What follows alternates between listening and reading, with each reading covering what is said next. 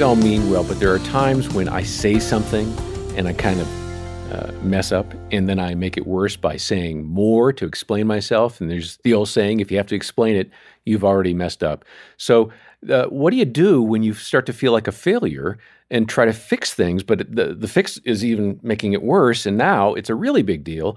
Ah, Actually, what I'm struggling with in those moments is perfectionism. Mm. And there is an answer to that. Uh, we're going to hear about it today.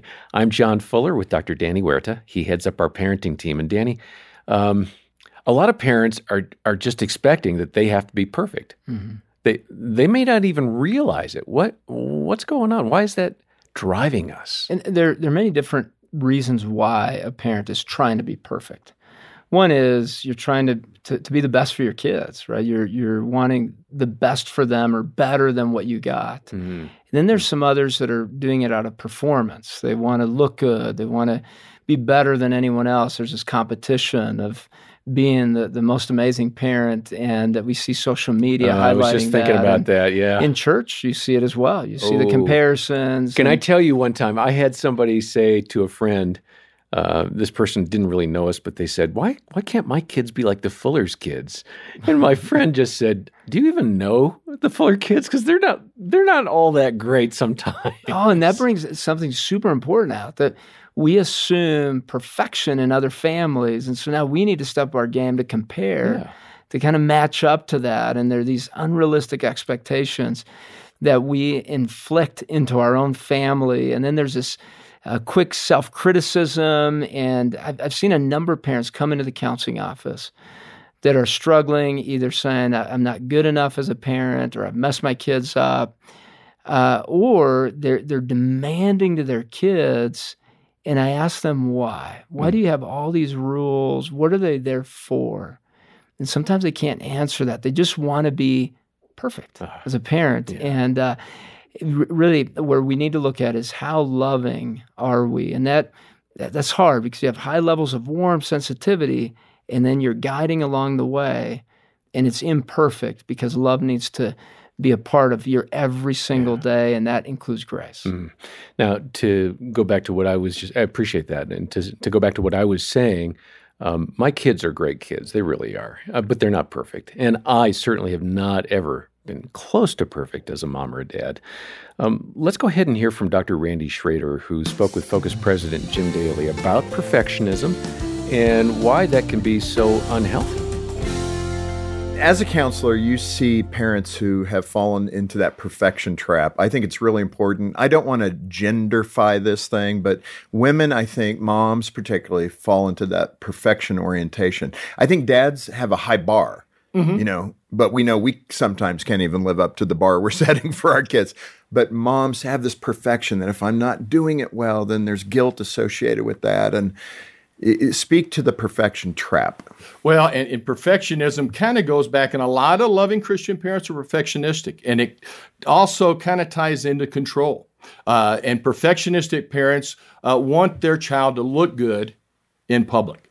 And, and, and why is that? Well, so it, it reflects on us. It reflects on the parent. Yeah, yeah, yeah. And so they and so that and often perfectionistic parents can be very critical of themselves and they can be very critical of others and they can be very critical of their child. And the sad thing is with perfectionism, it's either A plus or it's F. And so a child with a so perfectionistic true. parent starts to feel uh, a child feels incompetent, inadequate, you know, even if they're a B child, you know, because they're not that A plus. And so it's essential that parents uh, not have perfectionistic expectations for their child. Expectations are good, but perfectionism is what leads often to anxiety, depression, eating disorders, obsessive compulsive disorders, and other uh, problems. So, uh, mm. yeah, it's it's a trap, but parents need to watch for that. And sometimes these things feel counterintuitive. Uh, you know, you're setting these high standards because you want your children to reach them and to strive for them, and especially in Christian homes.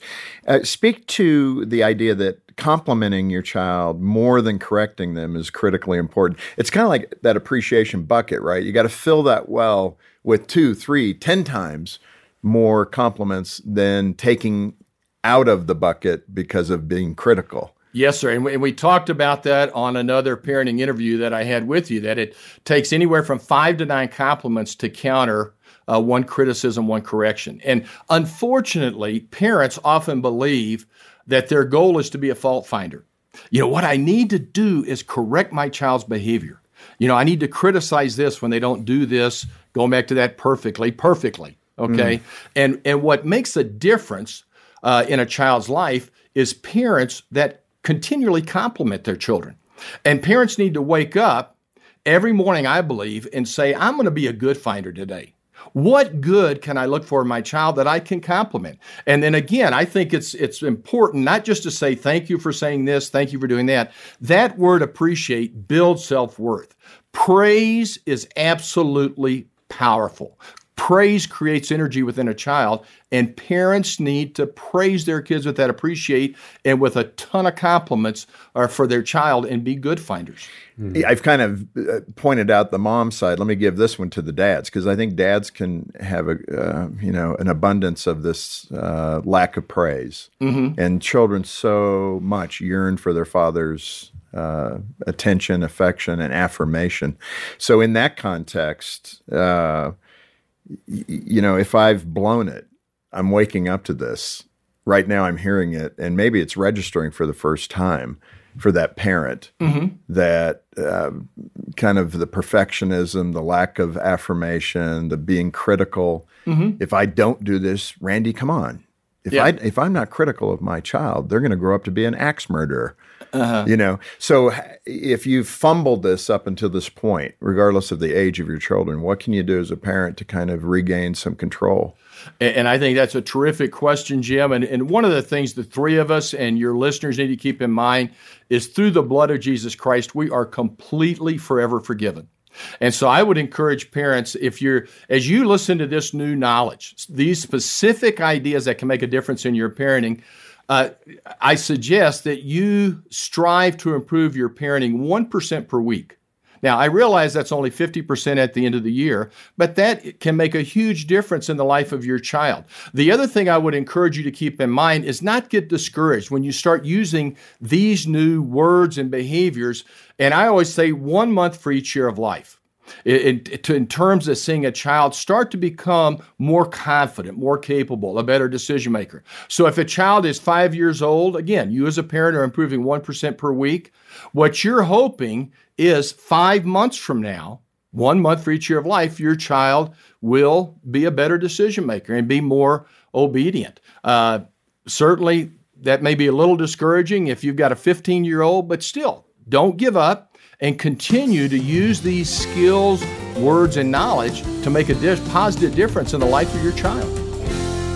Okay, Danny, uh, following up on what Randy Schroeder was saying, why do small changes over time uh, make a big difference in the way we parent. Yeah, I love what Randy said, and it's so important uh, to be thinking about these these small little wins that lead to the big win. And usually that's how it needs to be. Those, just, I mean, look at a football game. You have small little plays mm-hmm. that add up to a victory, a big, big victory of, of, of the whole entire game. And then if you win that game, then you win more games, and it creates momentum, and then you win the Super Bowl you just don't win the Super Bowl. You don't just become a It doesn't champion. happen because, yeah. Yeah. So you have these little things that establish trust, establish momentum, establish relationship, establish the foundations to that big win of having a relationship with your kids where you have influence. You don't have control, you have influence over their lives. And, and in that influence, there's, there's this trust and this love and this grace and this forgiveness, conversation, and a shaping and a transformation for both of you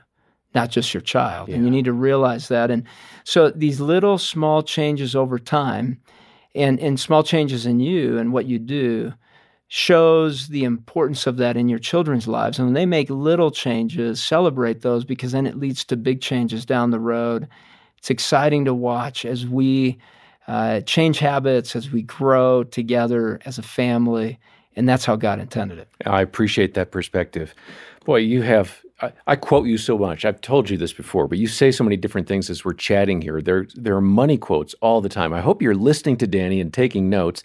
If not, look at our show notes and you'll see some resources and you'll find links to all sorts of great helps Uh, certainly, Dr. Randy Schroeder's got a terrific book that we're making available to you today.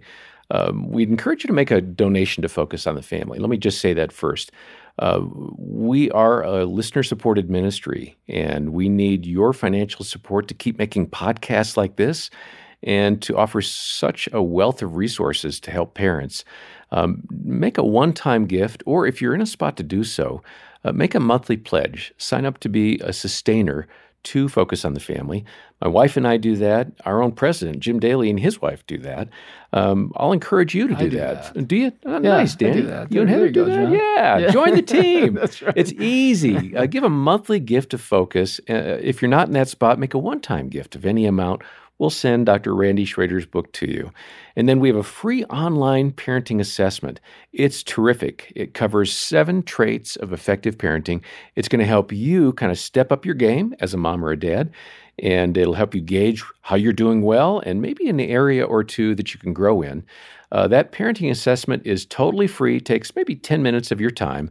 Uh, fill it out today. The link is in the show notes. And then finally, Danny, um, we've got to talk about Practice Makes Parent. It's our new podcast. You and Rebecca St. James are doing a great job on Mm. We this. love it. Yeah, we're having What- fun. What's the funnest part about it for you, besides not working with we me? get to talk about parenting and from a biblical worldview. We get to tell stories and uh, bring in uh, our families into the mix, right? As far as just talking about the beauty, the amazing invitation of parenting. And we're having some amazing guests join us. yeah.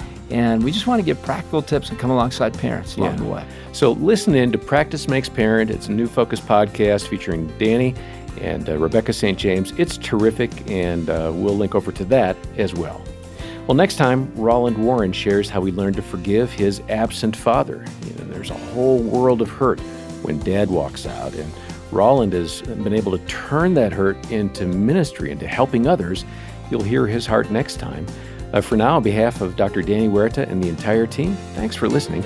I'm John Fuller, and this has been the Focus on the Family Parenting Podcast.